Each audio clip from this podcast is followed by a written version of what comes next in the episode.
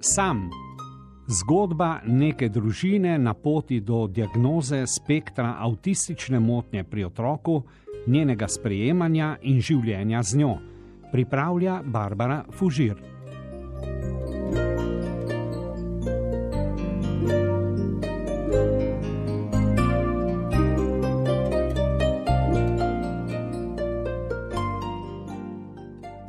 Eh, sej naš tudi trmari, mi je zatrdila prijateljica, medtem ko je nalila kavo, njen sin pa je ustvarjal prve risbe z barvicami. Zaupala sem ji neverjetne izpade svojega sina, ki so delovali kot napadi trme, le da se mi je zdelo, da me moj mali princ vmes niti ne sliši, da je v nekem svojem svetu. Ko je enkrat tako hudo, ko ob štirih zjutraj že dve uri kriči na vso moč, do mere, da skoraj bruha od stiske, ko nima več glasu, saj ga je izpljuval v zrak iz nemoči, ko te udari tako močno, da ti prebije usnico, ko te brca in grize, ko ne pomagajo nobene finte in podkupovanja, ki običajno žgejo. Kaj pa, če ga je kaj obsedlo? Sem obupana in objokana pogledala moža, ki je z izrazom nemoči na obrazu opazoval prizor pred sabo sredi noči. Ves kraj je mirno spal, še ptice niso žvrgolele, mi pa smo doživljali že ne vem koliko neprespano noč v zadnjih mesecih. Eh, sej naš se tudi kdaj zbudi, veš, so še majhni, je komentirala prijateljica, medtem ko je pomešala sladkor v črno tekočino. Da si mama pomeni, da si neprespana se spodbudno nasmehnila in namignila na kafetjero. Naj si dotočim, če bom še. Hm, ja, ne prespana. Pa pomeni tudi, da imamo drice divjanja svojega sina, pomeni tudi, da me dve uri ne sliši, ko ga kličem po imenu, pomeni neprekinjeno dretje, kričanje, divjanje po noči. Kaj bi ga obsedlo, me je pogledal mož. Ma kakšne imaš zdaj? Ko si neprespan, ko so noči in dnevi polni hrupa, ko ti sin v nekem čudnem stanju v silni moči preseka usnico, pomisliš marsikaj. In absolutno izgubiš občutek za diplomacijo in smiselne teorije. In odrasel, umiren pogovor s partnerjem. Ker ne slišiš niti lastnih misli. Statistike pravijo, da gre skoraj polovica parov otrok s posebnimi potrebami na razen.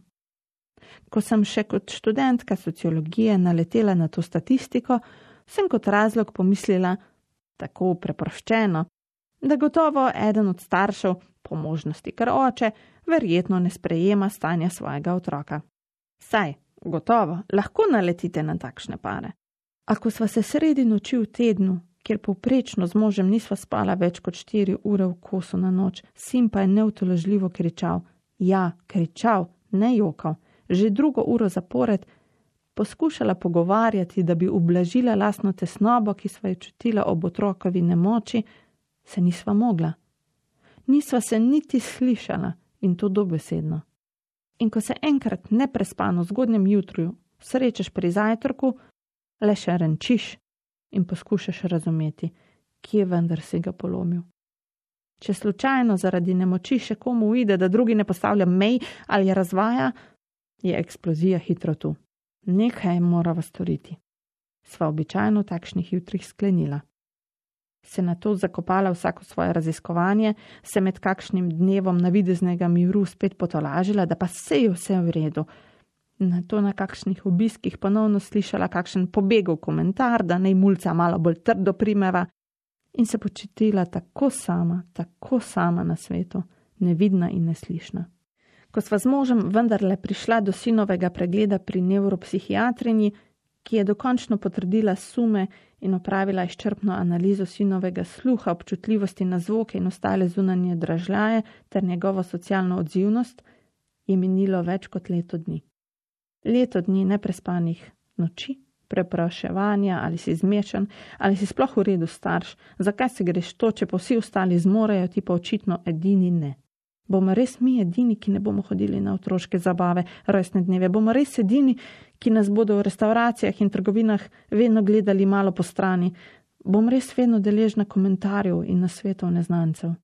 Diagnoza spektr avtistične motnje ali na kratko sam.